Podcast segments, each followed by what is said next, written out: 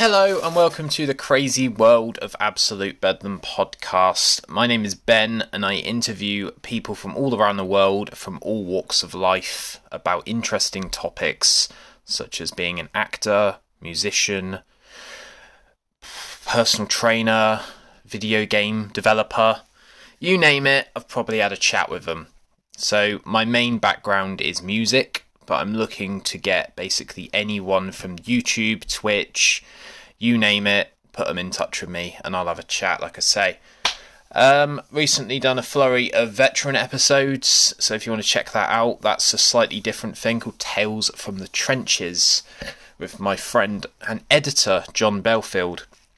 But enough of that. I'm here to just introduce the episodes and just say if anyone wants to help me out by donating to Ko-fi, which is a donation service which is available at www.ko-fi, which is ko fi.com forward slash absolute bedlam podcast. If you go to that website, you'll be able to donate a minimum of £3 to me. You can donate what you want and you can also set recurring payments, but I don't, you know, if you want to, then that's fair enough, but, you know, just do what you can if you can, that sort of thing. Um, donations really, really help me out because this takes a lot of time and it takes a lot of effort and it takes a lot of energy, especially when I'm sorting out US people to podcast with and interview, etc. So every little helps. Really, really genuinely, it means I can really put some time into this and really like make it as good as I can possibly get.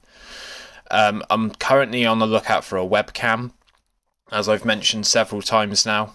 Um, and that's a £70 product. So all of the donations that come from this Ko-fi, Ko-fi, will go towards that £70 webcam. Um, I don't like asking people for money, but if you're enjoying the episodes, say you've listened to more than two or three episodes the whole way through and you're enjoying it and you like what you hear, then a donation would massively be appreciated. Um, right, I'm going to stop waffling and I'm going to let you enjoy the episode. But yeah, cheers, guys. Keep it bedlam, and I'll speak to you all soon. Take care, bye.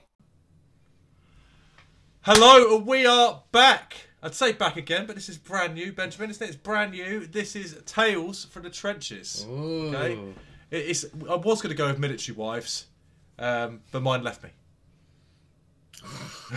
Sorry, that's. I'm never going to stop making these jokes. Um, it's a coping method. It is a coping mechanism. That's only been 11 months, to be fair. Only 11. Uh, there's still time. I, I could milk that for a little longer. So, yes, welcome to Tales from the Trenches with me, All Business, and with Absolute Bedlam, Ben Garbutt. Uh, this evening, we are joined by a man who you can see with the massive fucking arms uh, in the screen. Uh, with quite a story to tell, quite um, a few tales to give us. We're going to throw a load of pointless, mundane questions at him, and he's going to make them sound good for the next uh, hour or so. So, Mr. Nick Dunn. It's uh, a pleasure to be on your podcast, guys. Pleasure's all ours, Nick. Pleasure, Pleasure's all is all ours, yeah. ours.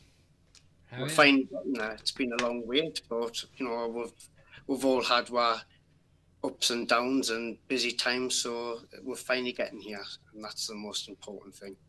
This is it. That's this is it. It. Finally it. got here.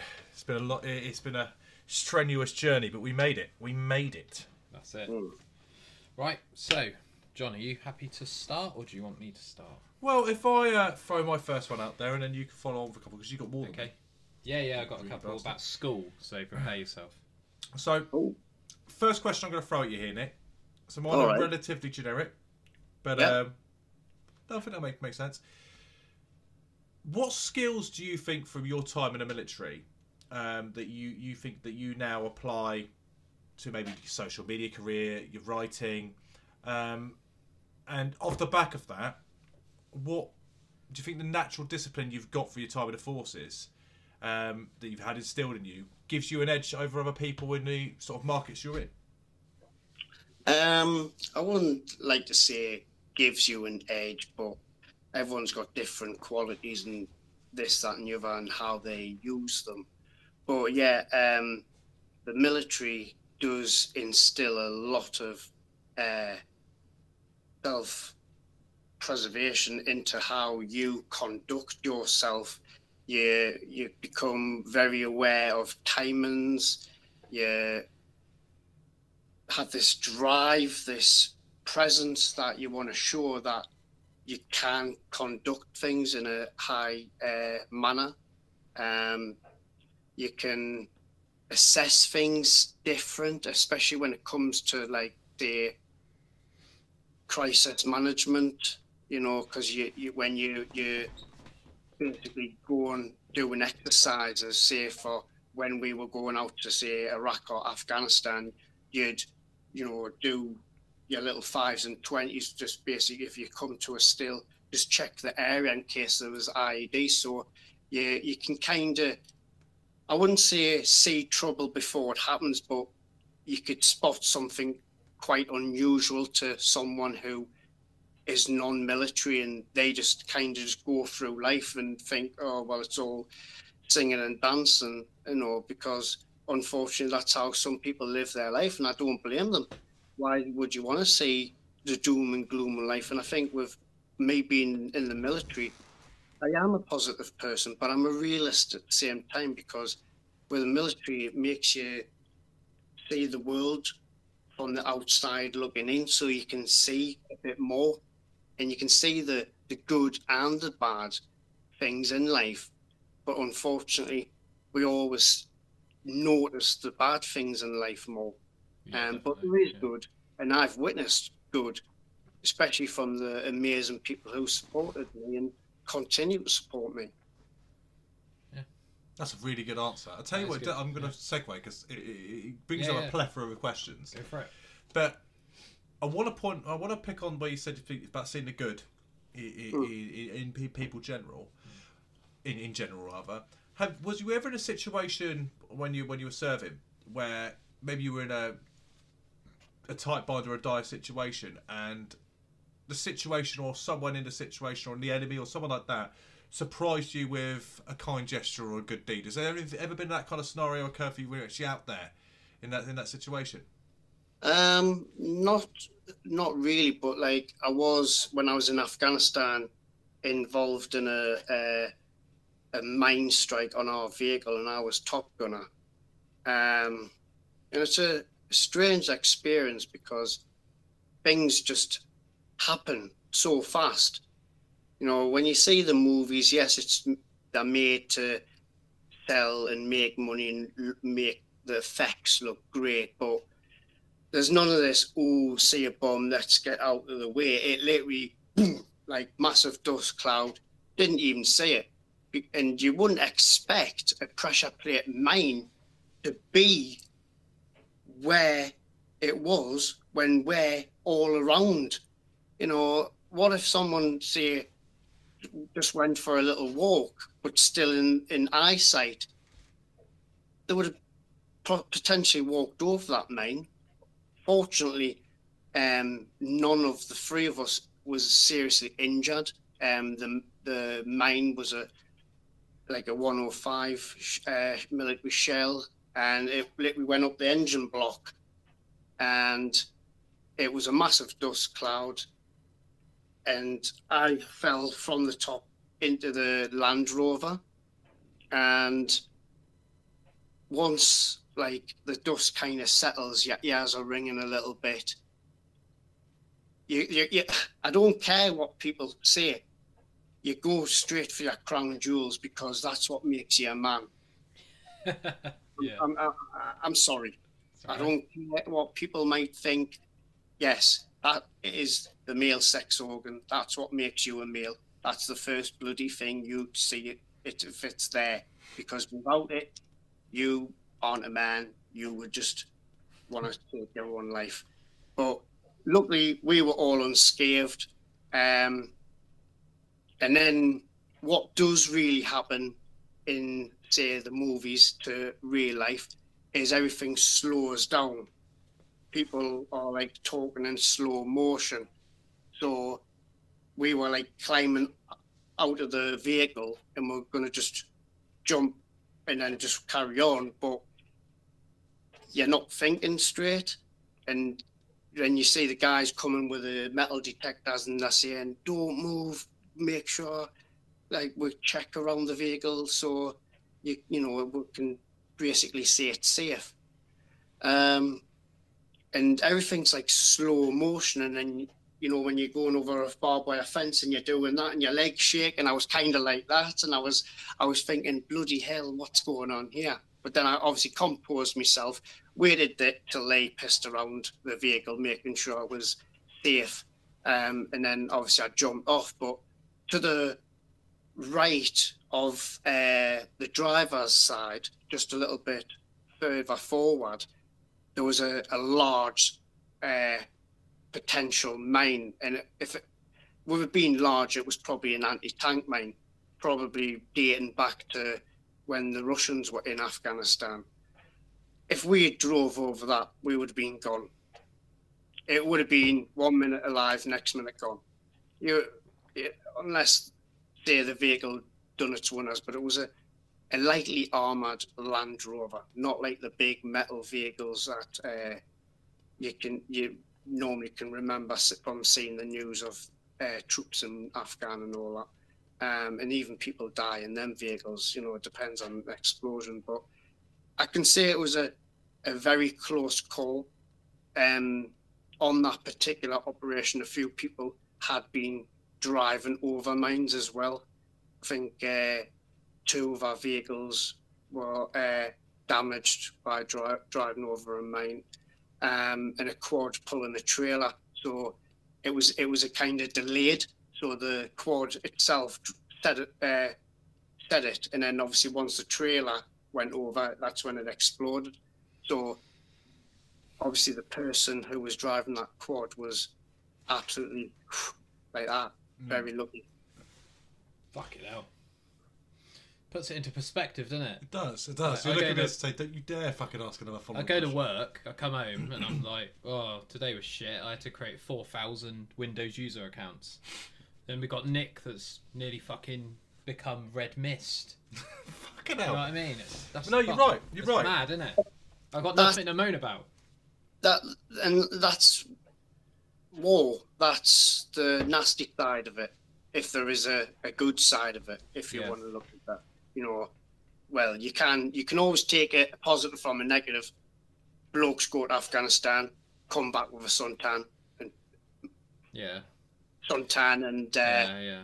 money in the bank and then they go to go Mm. on the pit and spunk it all up the wall and then they're skint living on rations typical army bloke and that's the life we lived and it was mega Yeah. I miss the, miss the camaraderie with the uh, blokes on the piss going having a laugh when you're on exercise going it's bloody freezing it, it's shit it's Yeah. shit and then when you've been crawling through icy cold rivers you're caked in mud and shit and you're like this is fucking awful this Yeah. but when you think back they are the times that you you really enjoyed and you miss Yeah. and I do them, but I was uh, given that opportunity to go.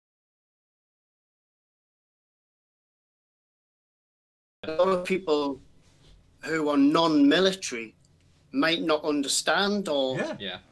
you know, but they like to watch, say, your podcasts and enjoy the people that you have, so they'll watch all.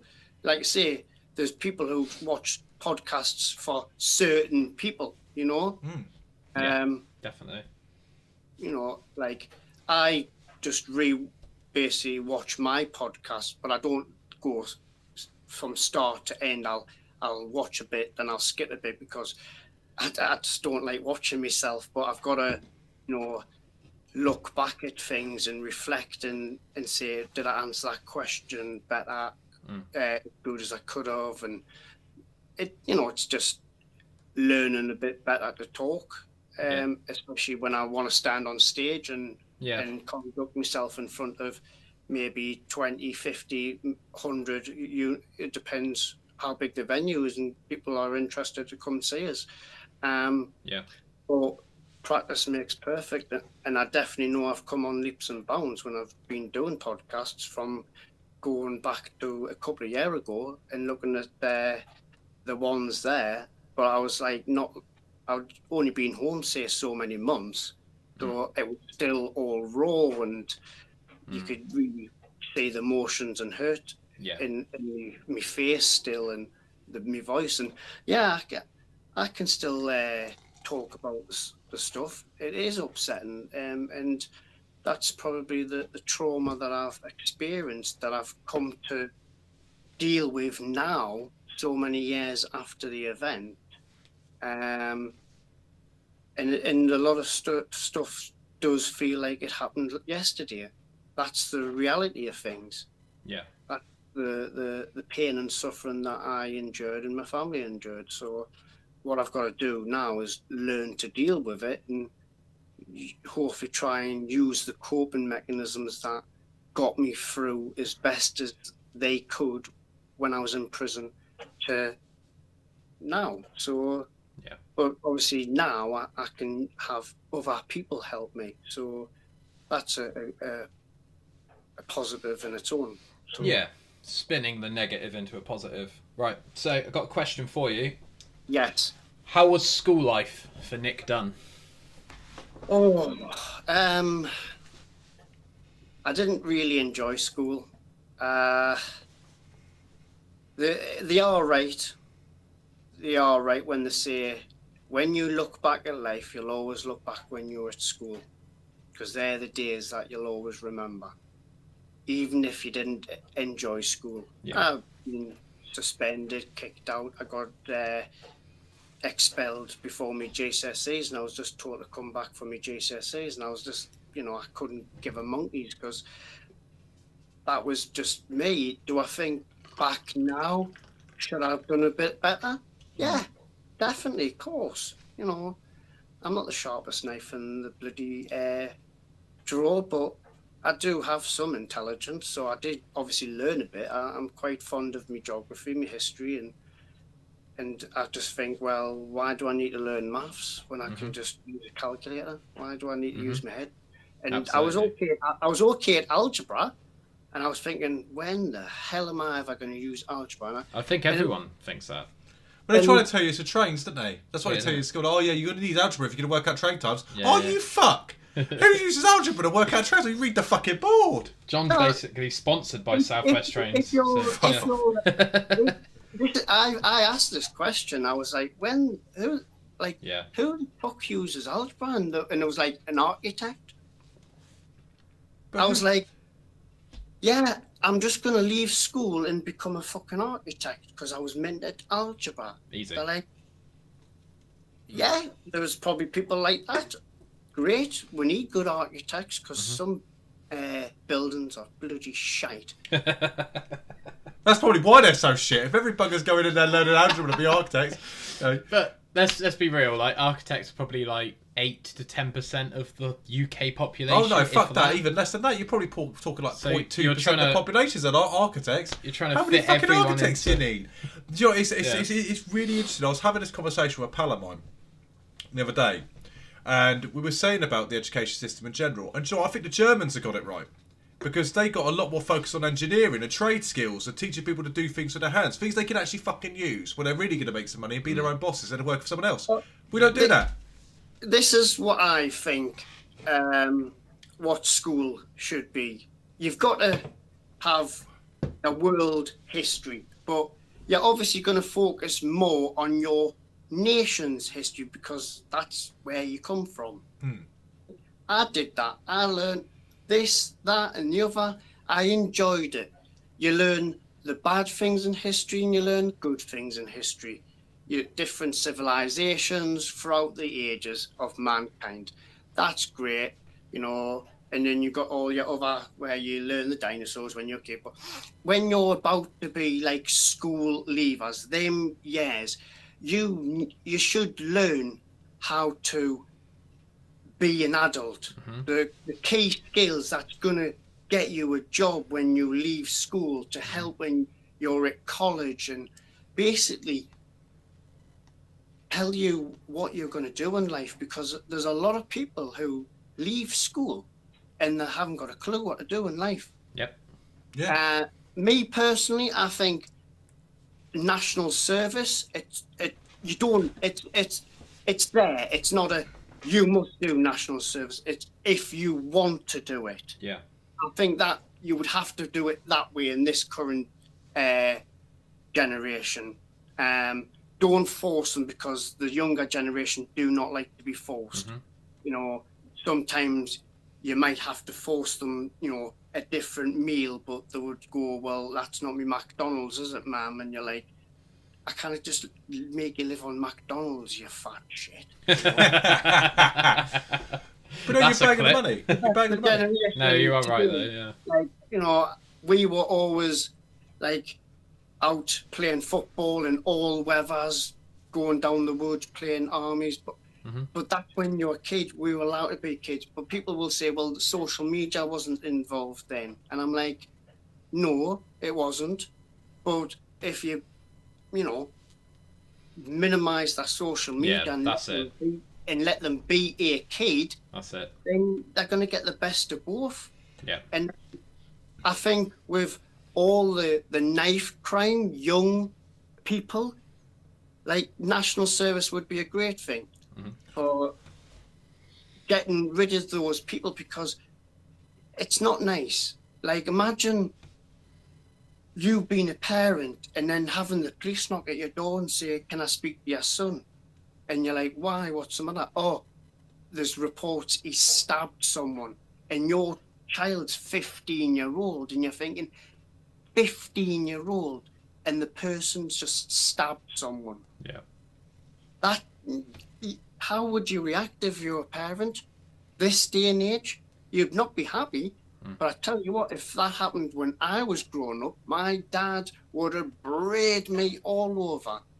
Absolutely kicked the fuck out of me. Gotta be I'd probably still do that to JJ now. I mean, he's only Right. three, I might get in trouble with that, but I think I'd Yeah. probably do the same thing.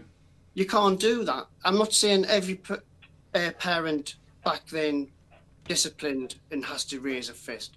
That's just how I was brought up. Has it gave me any uh, problems in life? No. You know what it's instilled in me? Discipline. Even though I am a, a little arsehole at times, and I was at school, and I still break rules now and again, but I've got respect in that discipline respect from your elders, just respect in general. And my, I feel like you know I, I've got a purpose in life. I've, Mm.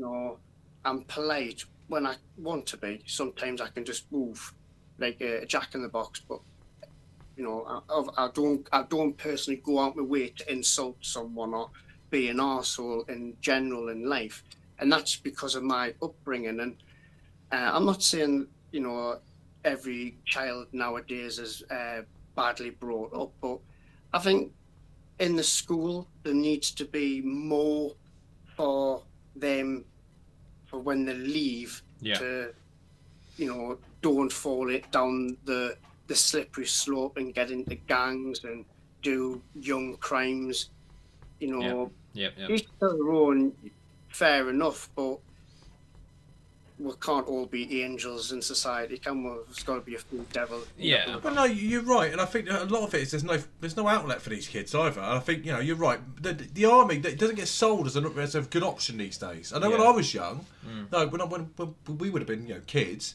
everyone every kid wanted every lad would would want to be not a copper. No one wants to be a copper, but everyone wanted to be in the army Yeah. or in the navy or do something like that because it's a manly job. When you're a young lad, you want the manliest job going, don't you? That's why when we Well, firemen, astronauts, It's a this sense shit. of pride, isn't it? It's either- that I've served the Yeah. country. I've done my bit. Yeah, yeah. I wanted to join the army. Yeah. I, I used to play so uh, armies like down the woods. You'd make a little camp. You'd uh, nick your mum's uh, dark makeup. You uh, know, once you saw Go full Arnie- commando. Tropic once- Thunder. once- yeah, once you saw Arnold Schwarzenegger put that on commando, Yeah, and yeah, you yeah. think, you're Let like, off some steam, wow. Bernard. yeah. Love that film. want- that's where I want to be. I want to be him. And you, you, you sit with your dad and you watch the old war films, some black and white, some old, and then and then you see the old war films where it's British, not just American, and you go, you know what? I, I want to join the army. So that was one of the reasons why I was a shithead in school Yeah. and I didn't take much attention. But do I do I regret not doing that? Of course, I wish I was paid a bit more attention at school. It might have helped me a bit better in my army career. But at the end of the day, I enjoyed the time when I was in the army. I met some great people, um, some who are still up with us today. Some unfortunately paid the ultimate sacrifice, um, but we're always a band of brothers, and I'm very proud to have served my country in the years that I was in, um, and the countries that I've experienced, and I, I'm, I'm definitely um, proud to be a part of an airborne brotherhood, to wear that maroon machine on my head because it's pride, and that is what you need in life. You need a, a bit of pride, and yes, my pride at the minute's a bit dented and a bit cracked, but I'm working on getting it back, and Yeah. that's going to take time. But Yeah. I've been through a rough ride recently, so Mm. you know you've got to try and re-love yourself and take and have a bit of you time. You know, Yeah, definitely. Yeah. I'm feeling that. I think, you know, I, Yeah. I, I, I've had a shit year. I mean, obviously, I made a joke at the start of this about um, my wife leaving me, but legitimately, this time 11 months ago, she did um, during COVID, and it came completely out of the blue. And uh, yeah, it fucked me right up. So I know, I know where, you, where you're coming from. Sometimes Yeah, you know, life throws it at you. It's difficult to see the wood through the trees. Yeah. But the last three months, I've really sort of dusted myself off and got back out there, remembered it, reminded myself who I am. And it's a, it's Yeah. a slow journey, is it? Trying to rebuild and you've gone through shit. Obviously, I'm, you know, Yeah. I'm not going to sit and claim to have gone through anywhere near the, the Yeah, yeah, experiences yeah, you've had. Nick, by any stretch of imagination. But on It's- some small scale, I understand. It's hard to even contemplate bouncing back sometimes when you're so like underneath Oh. the floor. Do you know what I mean? like when you slip down that slippery slope, you you don't know if you're going to survive it or not. Yeah. Hopefully, you someone Yeah. you know Hmm. Gives you a lifeline and pulls you out, but sometimes you've got to just dig deep and help get yourself out yourself. Yeah. It starts Um, with you. that- Yeah. That's what the the real struggle is. That's what you know. If you can achieve that, I'm not saying do everything on your own. Accept the help when it's available. Yeah. But, you know, you've got to make the first move. It's like Yeah. you know, you take a horse to water. You can't you can't force it to drink. It doesn't Yeah, want yeah, to drink. You know what I mean? So you've got to make the first step, and once you do that, hopefully you'll achieve uh, the best thing you can ever imagine, and that's getting back on Yeah. the straight and narrow and the path of life, as they say. Um, Yeah, yeah, and that's what I'm, I'm now doing at the minute. And we've all had a, a, a shitty couple of years, um, undoubtedly. Can't disagree there, but now I feel like with everything easing now, and hopefully things can, you know, materialize, especially for me in my life. Yeah, Yeah. absolutely. How the Oh, fuck did we get there from school? No, I love it. I love it. I, lo- I love digression. It's Yeah, my yeah, favourite yeah, thing. yeah. But you, you're Yeah, absolutely right. you are. Everything just, you know, when you just It's all a- relative. like questions can just you know Yeah, like yeah. say that's what makes things a bit more interesting because if i if you just if i just gave you an answer Yeah. oh what was it like at school I'd I've- just I've go, been yeah, there, mate. Shit. I've been Yeah, there, mate. mate. People have been like, "Yeah, it's fine.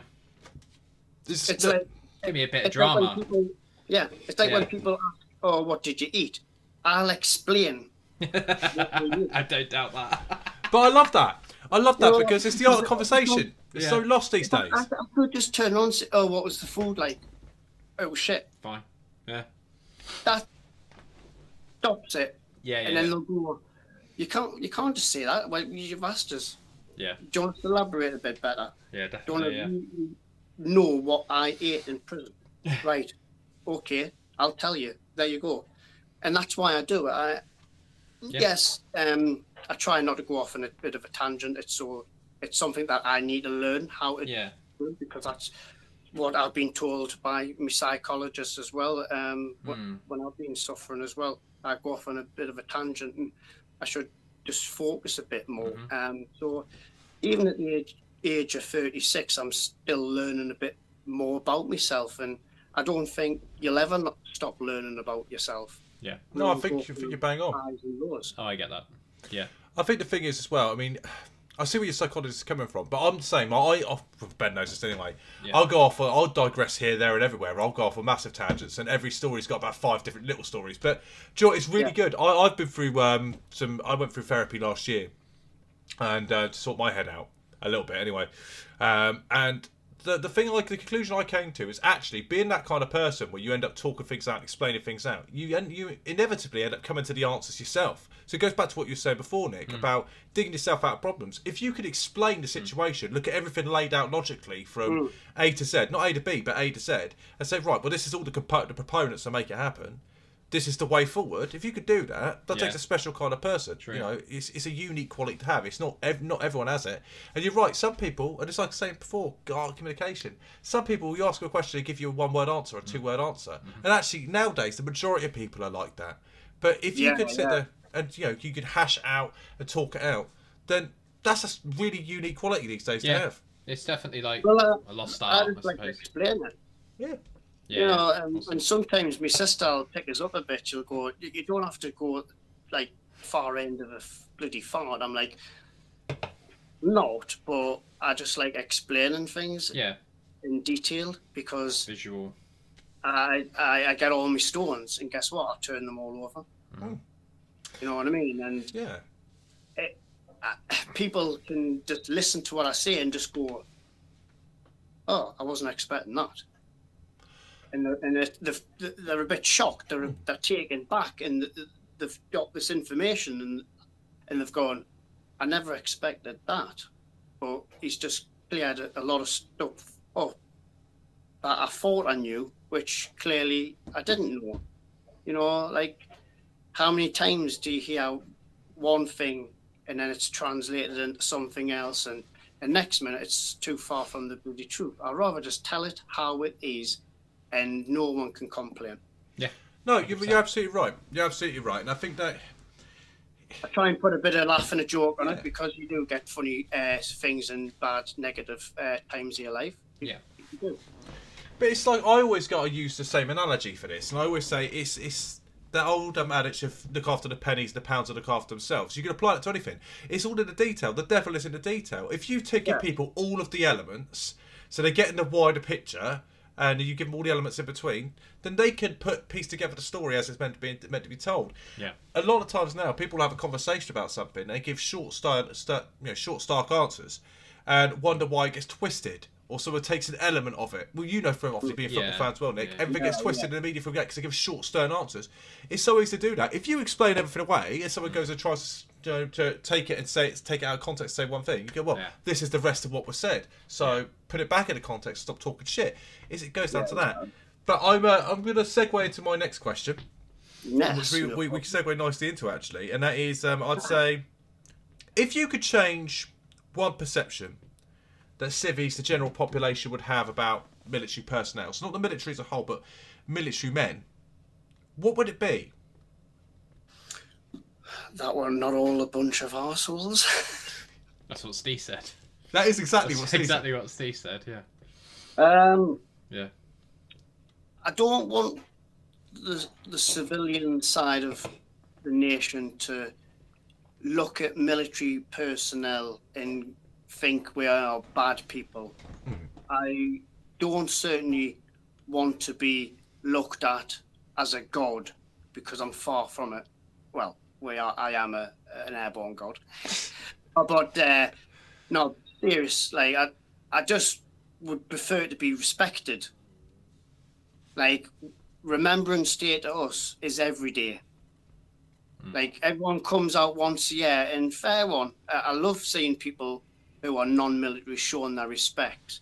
But if you know people in that, you know, and you know that they're a veteran, you know, it's nice to show a bit of respect.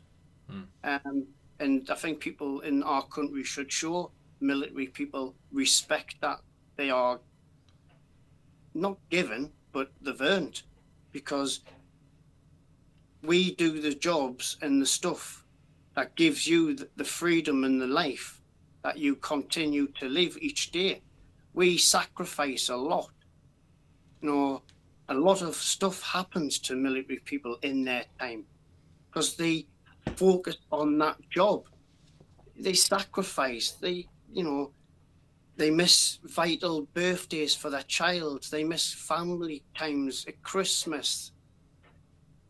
They go through marriage breakups because they are so fixated. You know, it, we go through a lot, and all I say is respect. her. I'm feeling that. Yeah. I'm feeling that a lot. That's perfect. Yeah. When you when you look at it from the perspective of, um, and I, I know you're itching to ask a question, Ben, so I'm No, going it's all right. to keep this It's short okay. and sweet. It's okay. But when you look at wider society, I think there's a, there's actually I think there's a that that stems a question for you know everybody really. People these da- these days, and not just the younger generation, but people in general, really, they don't want to they don't want to talk up people who do the jobs that they don't want to do. But I mean, you take it see, two a- completely widely wide uh, ends of the spectrum. It goes like people who clean toilets, mm. and then you go through to people in the military.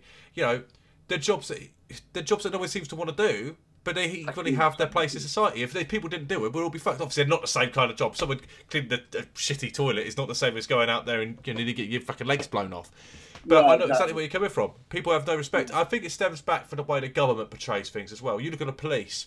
When my mum was growing up, you know, beat beat police officers used to did, did used to command respect. Now they're about they're, they're pencil pushers and they're just there. People look at them as glorified traffic wardens, and Yes. there's no respect there. It's because everything's been watered down. Eh, You've got to be nice to everybody. You've got to make everybody happy. You can't say anything, say the wrong thing. You can't be honest. You can't be a straight white bloke. No, you you can't. You can't be anything anymore no without rights. pissing somebody No. off. Everyone's so afraid of upsetting somebody else Yeah, yeah, that everything's watered down. Yes, and it's sad, but that what's that's unfortunately how life is. Um, Yeah. I didn't really get to witness it um, back from 2013 to 2017 because yes, I, I see things on social media when I was able to use social media, but I'm not in my country. I'm not seeing it, it change before my eyes. I was in a total different country, and when I came home, I noticed a lot of difference.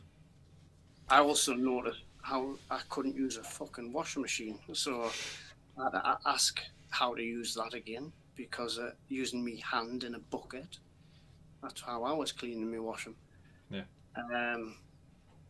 But yeah, the world we live in, it's tight. It's broken at the minute.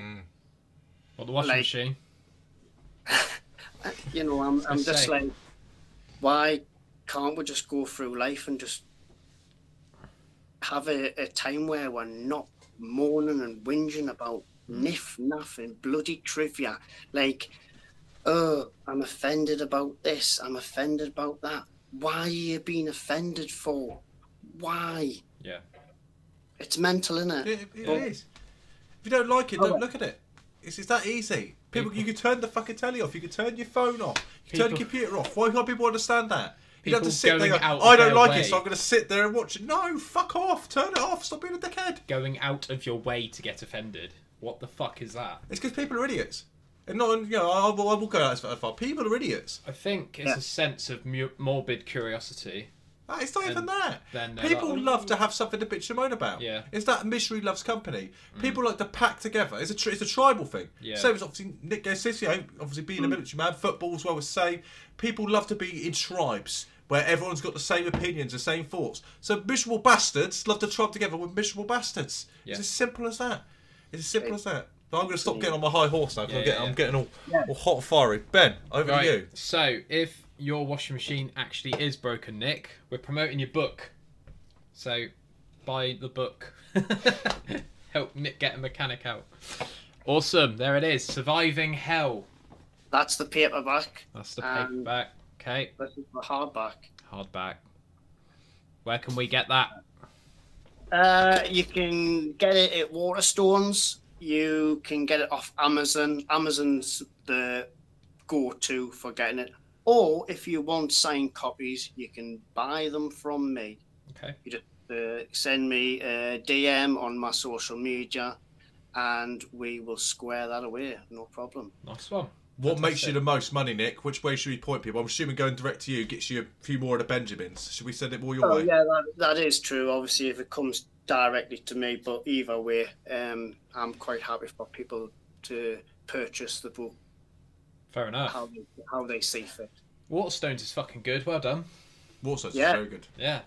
Nice. Yeah. Fantastic. Right. No, one more question and then over to you. So, you're looking at me funny. What's I'm up? waiting for your question. okay, cool. What was the hardest physical challenge that you faced, and did you ever feel that you were going to reach a breaking point where you were just like, "This is fucked"? Ooh. Oh. Um. You'd probably know it as Wednesday. Well, you know, leg leg day is a horrible, horrible day. Like. um, no. Um. I remember being on P Company uh, during my parachute regiment training at Catterick, and I was on the stretcher, and everyone was dropping off, and I kept on it. But because I'm a short ass, I was like that, so I was having to do that and bouncing on my shoulder. And I remember watching me P Company DVD, and you see what come over the brow of the hill, and you kind of see me in the distance. I'm crying. It made me cry that event. Um, it's absolutely fucking horrible. But I showed grit, drive, and determination because I wanted that maroon beret so much. And sometimes hmm. you don't know what hmm. you're capable of unless you're faced with adversity.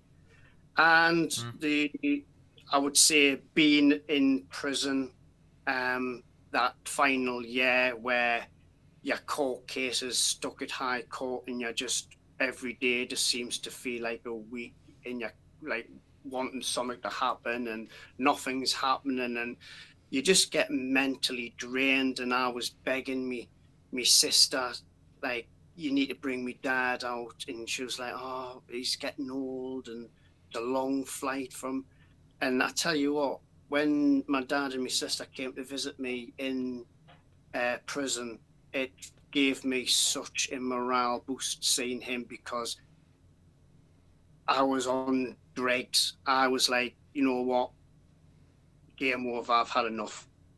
Um, that I'm throwing that towel in, and they gave me that boost that kept me going before we got released. Um, so, yeah, I, I just I have to be honest and say that. Yeah. that's the hardest things. Like, Yeah, definitely. I'm tell that you thought about that as well. Yeah.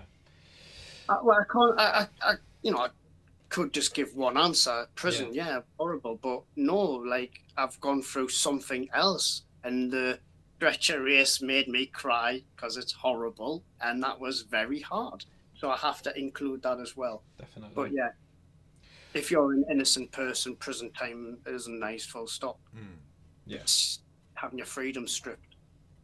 Cool, cool. Well, I had three pretty generic questions left, but I'm going to fuck them off because actually it's something I'd much rather hear yeah. Nick talk about. I've just deleted some stuff. Yeah. Yeah, I'm, I'm just I'm fucking all of mine off because you know what, we, we've touched on it during the course of, of um, this episode, obviously a, a few times already.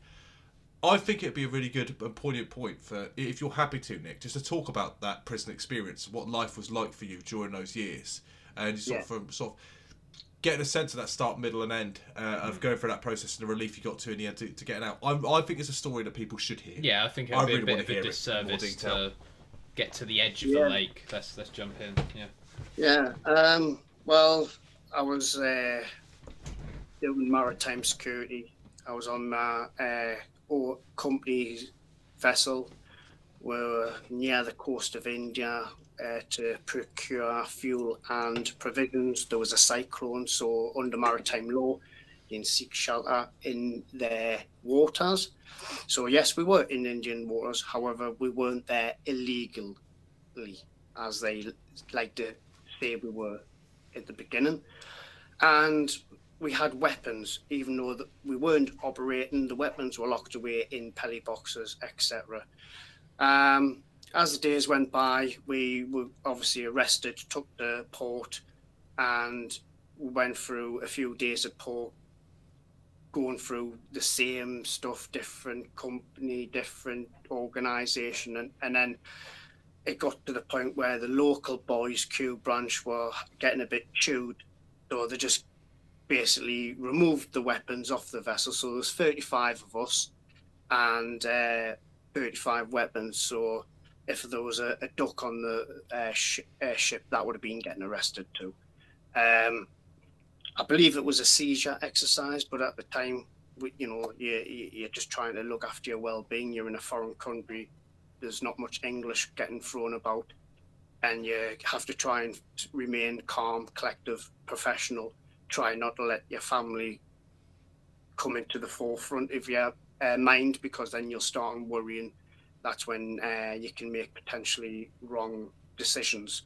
But uh, we were normally kept out the way, and then obviously got to the point, the 18th of October 2013, we were told uh, uh, we're going to get arrested and go to prison, basically. However, the way they worded it was, we're going to take you to hospital for medical checkup, and we're like, well, we're not stupid here. What what uh, hospital doesn't let you take your reading glasses, your your wedding ring, your your lighter, your tabs, your mobile phone, your wallet? We weren't stupid. We knew where we were going, but we were professional. We put our company uh, t-shirts on because we are innocent people who've done nothing wrong, and it just was the start of a four-year nightmare. It just was like, wow, cameramen all over us on the bus you know, weapons from the Indian police all over, and you're like, I don't know the state of these weapons, so you're, you're trying to, in case the bump of a road and the weapon goes off. So you're, you're basically your heart's in your mouth, kind of, from you getting on that bus to the final destination.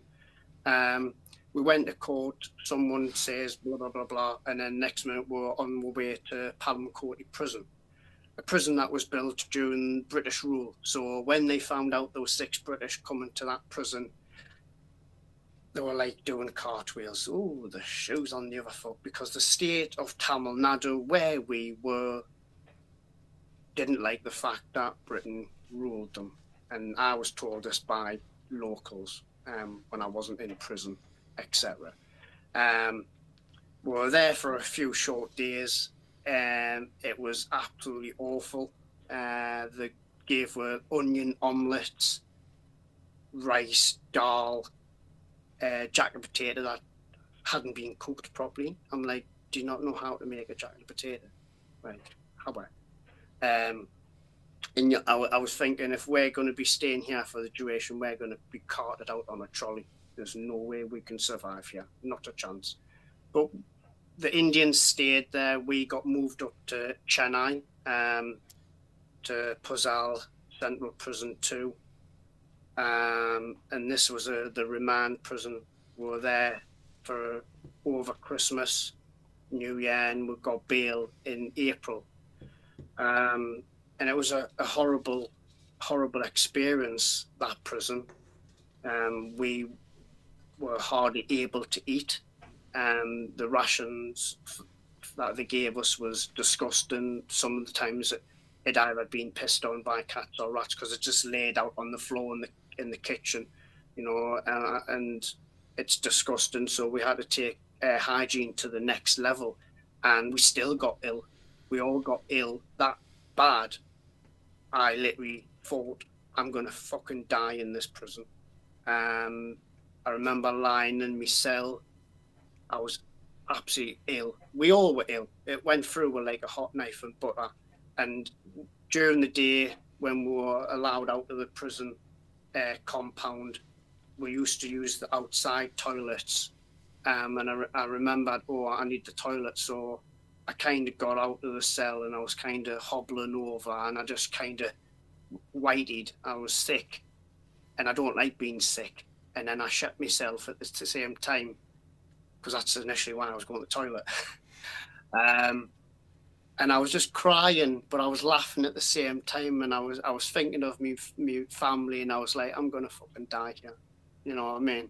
Uh, I, we it was that bad, um, but we had a few little laughs. We had a, a rat incident. Um, I elaborate about that in the book. Uh, it's a funny thing. We had a, a cake eating competition where I was the cake eater, but I wasn't allowed to chew it till all as the pieces got in my mouth where I can't breathe through my nose. As, uh, I like to kind of breathe through my mouth. So I just went all over shop. Now, with ex-military, you, you try and adapt and overcome in horrible situations. You, you, you assess things. So we went back to basics. how to keep yourself entertained. Let's get some paper, which we used to try and write for when the embassy came to get letters to and from our families. We made we did battleships. We you know we played Uno, you know, card game. Um, we weren't allowed normal cards in because obviously it's classed as uh, gambling. Um, but we did sneak the odd normal cards, so we could play like pontoon, blackjack, you know, the card games, etc. I think we had a few board games as well, and this is like what family members have been sending over to the embassy so they could like go and buy, so they would send money over and stuff like that money into our accounts in the prison so we could go to the prison shop and buy biscuits just to give us something else to eat because we weren't eating much. We all lost a lot of weight, um, and some people looked like a bag of a bag of bones um, getting out, and that was in the space of next close to six months. That's how quick we lost weight, and being ill didn't help either. But we got bail uh, in April, and then we couldn't leave the country and we had to sign bail twice a day at the local police station. And during this time, it's a, a 90 day rule. If they don't appeal in 90 days, we go home. So this is like money from our families keeping us in a hotel. Um, at first, the company was paying, and then they just dro- dropped their ass and basically forgot about it. Um, so that was like that. So everything fell onto my family, and I, I, I would never say I was a, a, charity case, but you know, I had a few good people send us money over to try and survive. Did I go out drinking and try and survive a bit? Of course I did. What do you want us to do? Sit and sulk in my hotel, hostel room all day, every day, and plunge into depression? Of course not. You're going to try and live. So I find a gym. You know, I like going to the gym. Indians are mad for the gym, so there's got to be a gym in it near me. So that's how I entertain myself. But then it gets closer to the 90 day, and you're thinking, like, we're, we're going to go home, and then day 88, they fucking put the paperwork into the Supreme Court, and that's it. A massive sucker blow. I can't imagine how the family felt at that time, two days before the end. The merry-go-round keeps on going. And you think, what on earth is going on here? I've done nothing wrong. I've been to two different prisons now. I've, I've got a taste of freedom. And then that's it. Yeah, I'm, I'm living in hostels. Uh, this is costing a lot of money. You know, I'm, I'm not working. I'm not getting paid off my company.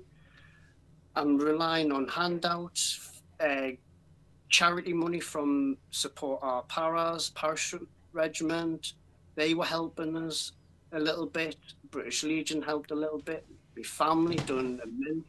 All this adds up over a year and a half, and then obviously we'll, we'll do a trial. Trial goes to shit, and you know you've got to you, you know, you, you, you're stood in that courtroom and you're thinking, what on earth's going on here? And uh, I've never seen a man so scared in my life, and I've seen scared people when I've been in Afghanistan and Iraq, from uh, the, the women and children, etc. But our lawyer walked over to us in that courtroom, and he went, "You've been sentenced to five years," and we're like, "What? You're joking, aren't you?" No. They're going, because, like I say, Madame Q Branch, the woman in charge of the investigation, the woman that destroyed our lives for years, as soon as the judge's assistant said in Tamil that, yeah, five years, she didn't know how quick to get her little flip flops out of that courtroom. She was gone, and I thought, ah, something's not right. At that same time, our embassy girls, who are who, what the British uh, embassy does around the world, they, you know, hire local uh, people to work for them, so the relations is better. And our two girls were obviously Tamil and could understand the lingo, so they were out of that courtroom straight on the phone to obviously New Delhi, saying, "Yeah, they're going to prison for five years. What the fuck do we do now? Well, that's when the British government can do a little bit more once you've been convicted. Is it right or wrong? I don't know. I don't make the rules. Should it be changed? Of course, it should be changed. If if you know, you know, country nationals are literally innocent, you should stand behind them, because at the end of the day, I pay my way. I pay my taxes. Why can't my, and I served, I, yeah, okay, fair enough, I served me, me country. But I've put some, I've put in, I've shown to my country that I will serve you. If I'm in the shit and I've done nothing wrong, surely you should have my back. Fucking right. Hell yeah. But they, they shouldn't just have my back. They should have anyone's back. If they are innocent, if you're guilty, I'm sorry, fuck off, mate. You, you, your crime's getting caught. Uh, there was no crime committed by us. We were innocent as can be. yeah. And I, I lost four years of my life. My mum suffered a double aneurysm when I was in prison. That destroyed me. I had to go to a, a dark place to, to go forward because I just wanted to self destruct. How I didn't, I will never know. I need that fight that I had then, now to take my life to the next level after all the, the recent uh, mental health, health issues I've been uh, experiencing. Um, I've lost my way in life, but now I'm back on the horse and I'm I'm heading towards that light. And I have to go back to when I had a reason to fight, to then instill it again into now my current self, because I have a fight with my own demons. Um, and this has all happened through Oh, what the hell? Oh, you're back. yeah, we're back. Oh, thank God. Hey, I thought the internet went again. yeah. Okay. So, uh, I'm glad that didn't cut out like a couple of minutes before. So, We'll uh, edit this out. you know, we're we're going to prison again, and I've got to make that f- dreaded phone call, and it's the hardest thing I've ever done. Hearing my mum screaming down the phone, it felt like she was a wounded animal. A little baby boy's going to prison for five years. How my sister coped. She deserves a medal, that woman. To keep, she kept this family together. Yeah. And we're only a little small family as it, but she rose and Mm. tried her utmost best to show the world that these innocent men are suffering at the hands of a so-called friendly nation. Surely, if you're two friendly nations, you could have had the matter resolved. But no, Yeah. it didn't. It carried on. We went to prison again. Um, this was next door to the last prison. It was a lot better. I can, yeah, yeah. You're in prison. It was a lot better. Yeah, it was a lot better. Well, because in the convicted prisons in India, you do tend to get a bit more than if you were in the remand prison. Um, we had to wear a, a uniform. Um, we had to wear white, but we, you know, I had to cut the sleeves off because I couldn't fit my arms in at the time. Um, but it was a, a short one. But the the superintendent didn't like us like that, so I had to get another shirt. But uh, you know, like you you you're in that prison. You you, you it, it hits you. Reality hits you. You know, you're thinking, right here we go again. Your family's going like that in your head, and you've got to try and compose yourself. And this is where military training comes in. Um, like I say, when the shit hits the fan, you assess the situation. So I've just got to instill that into the situation that I'm in now, and that's getting through prison life. You've got to do everything quick while you're still mentally, you know, sane, and you haven't gone into the corner and cried like a bitch for your mum and dad. Because guess what? I did that, and it's nothing to be ashamed about. Hmm. Well, no, I I don't circumstances. I think anyone would. Yeah. I went to, I went to sleep in that prison with tears dribbling down my eyes, down my cheek, because I didn't want to make it known I was crying in the cell. Yeah. But I missed my family. I fucking missed my family so much. I'm an innocent man and I've just been handed a prison sentence. Like, what the actual fuck? Yeah. Like, how is this justice? It isn't. It's a miscarriage of justice. Yeah. Um, and it was a horrible experience, but it's made me who I am today. And yeah, you can read about it if you're interested. Oh yeah, definitely. There's another plug there for uh, There we. Nick's So- book. I was hoping we could find a way out is, of that. Yeah, and the thing is, though, yeah. like, just to let people know, it's not just my experiences in this book. It's got me list, my sister's extract as Hmm. well from her side of Hmm. the four years, because it how it affected my family. Yeah. It was just horrendous, and, and I can only talk for my family, but the rest of our families uh, in the the Chennai Six all heard it in their own ways, and they dealt it with it in their ways. That, uh, like, there was people who had arguments. There was people who built friendships. It was a, weird experience. You could have put two of lifelong's best friends in that prison. They probably hate each other's guts now. You're always on top of each other. Everyone's got different hygiene levels. Everyone's got different ways they conduct themselves not everything's going to be roses. But what you've got to do is keep Hmm. it together Yeah, unified. and, and not let them win. Yeah. And they didn't beat with. I witnessed Indians getting bricked, but they never laid a finger on us. However, I did start a, a, a brawl in the hospital. Do I regret it? Yeah, of course I did. It fucked up. We got uh, confined to compound. Um, so, like, we couldn't do fuck all. Um, but unfortunately, your emotions can slip. You're human. You're allowed to, you know, get angry from time to time. Of course. And, Of course. you know, I wasn't the only one who showed their anger. Um, but that's normal. That's how we deal with things sometimes. You know, Well, judging by the circumstances of you, I think it's you know you were in perfectly exactly. perfectly acceptable. Justified. Well, yeah. Someone, take someone who's so shy and timid in normal day to day life, put them in that situation, they, they could change into something completely, totally different. Like, there could be an absolute hand grenade for all you know.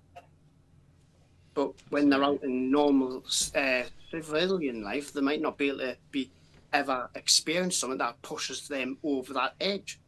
You know, you never know what you're capable of in life till something Yeah. bad happens. Yeah, you're Challenge absolutely right. in a way. Yeah. You're absolutely right, and uh, I'm conscious. So I think we're both conscious of your Yeah. time in it, Nick, as well, because it's, ne- it's going to be nearly kick off in seven minutes, and I'm not going to keep you any long, uh, uh, uh, too much longer. but uh, we're going to take this moment to say, guys, if you want to hear the rest of the story, Surviving Hell, Nick Dunn's book, get on Amazon, get in Waterstones, Yeah. tap the man up for a signed copy. Although you're going to have to pay top dollar for that, but you should Yeah. do anyway. Get yourself a copy. It's going to be worth the read. You're not going to be disappointed. Surviving Hell, Nick Dunn. Get your fucking copy now. And if you are interested in Nick's story from another perspective, then check out is it um, Veterans Opinion, Steve Nichols. That's how I found Steve and I found yourself. Obviously, Steve says hi, so feel free to reach out to him as well from a personal perspective. Thank you very much for your time and enjoy the football.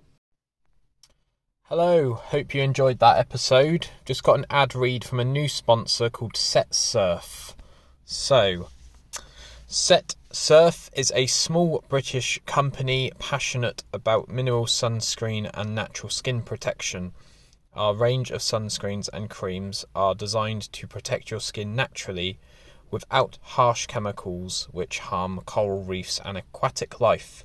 So, if anyone knows me in real life, they'll know that I'm from a seaside town, and one of the most important things when you go to the beach, and probably anywhere in the world, really, to be fair, is sun cream. And we all know how much of an absolute disaster it can be when you go to the beach without sun cream. So I want to make sure that people are using the right sun cream and not the rubbish, cheap alternatives from many many supermarkets. I won't call any out. Um, but yeah, this is how Set Surf is different from all that cheap, nasty stuff that will just about get the job done. So it's 100% mineral. We don't use any harsh or weird chemicals to reach SPF 50. They just use zinc oxide and titanium dioxide, which makes them perfect for sensitive skin and all of your kids. It's reef safe because we use no chemicals which harm coral reefs and aquatic life at all. Our sunscreens are genuinely reef safe. They're also non nano. We use non nano sized particles which don't sink into the deeper layers of your skin like you get with some chemical sunscreens. It rubs in virtually clear, so set sunscreen rubs in very well without leaving any chalky marks or residue on your skin, and they are also very, very water resistant. Lastly, they are packed with good stuff. They contain Kalahari melon oil, argan oil, and aloe vera to nourish and moisturize your skin.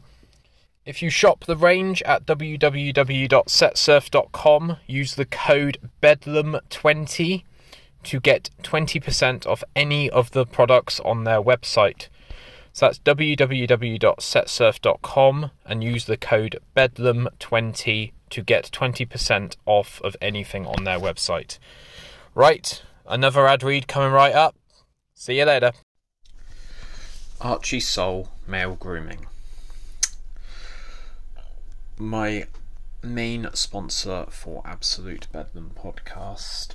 I have been with Archie Soul since I think April last year, and it's been such a good experience for me to go a bit back and forth with Mark, um, give him some ideas. He gives me some ideas for the podcast in return, and it's a really nice relationship that I have with him.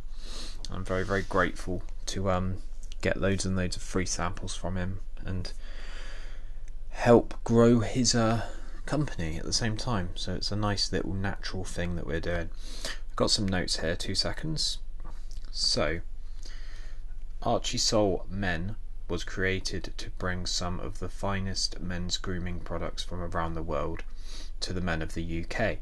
Not male models, not Instagram filters, just the everyday bloke.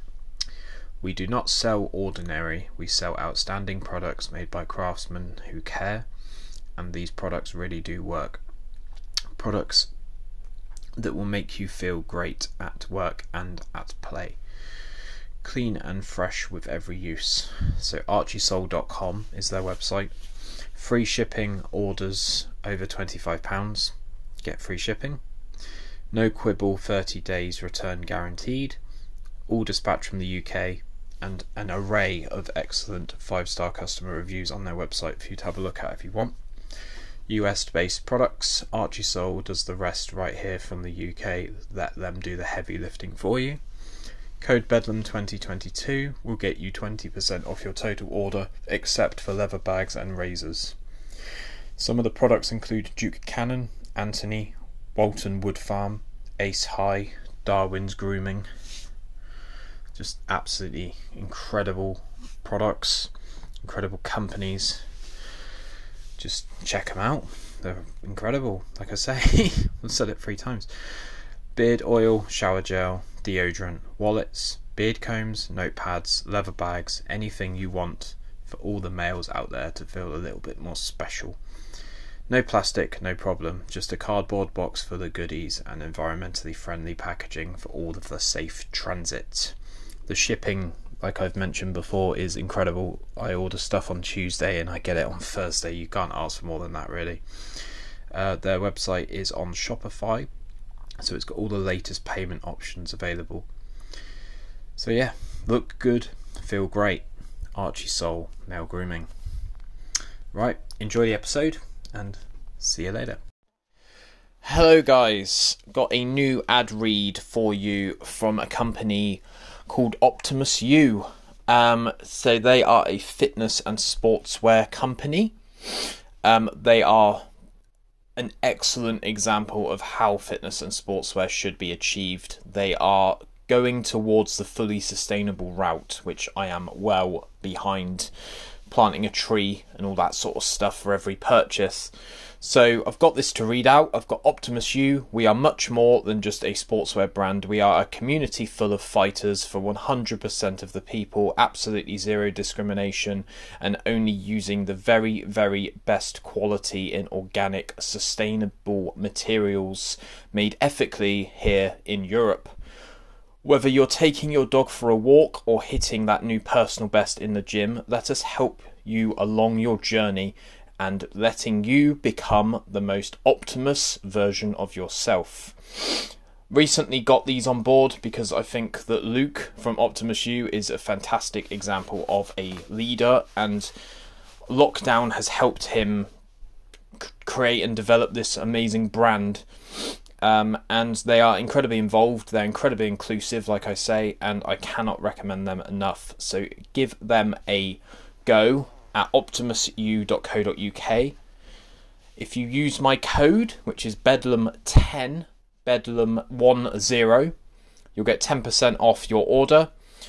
And I, I just I think they're fantastic. Um, they haven't put a foot wrong. Truly, absolutely awesome company. Um, I've recently been given a shirt and hoodie from them, and I will be ordering some more stuff from them very, very soon. So shout out to Optimus U. Uh, right, back to the episode. Cheers, guys.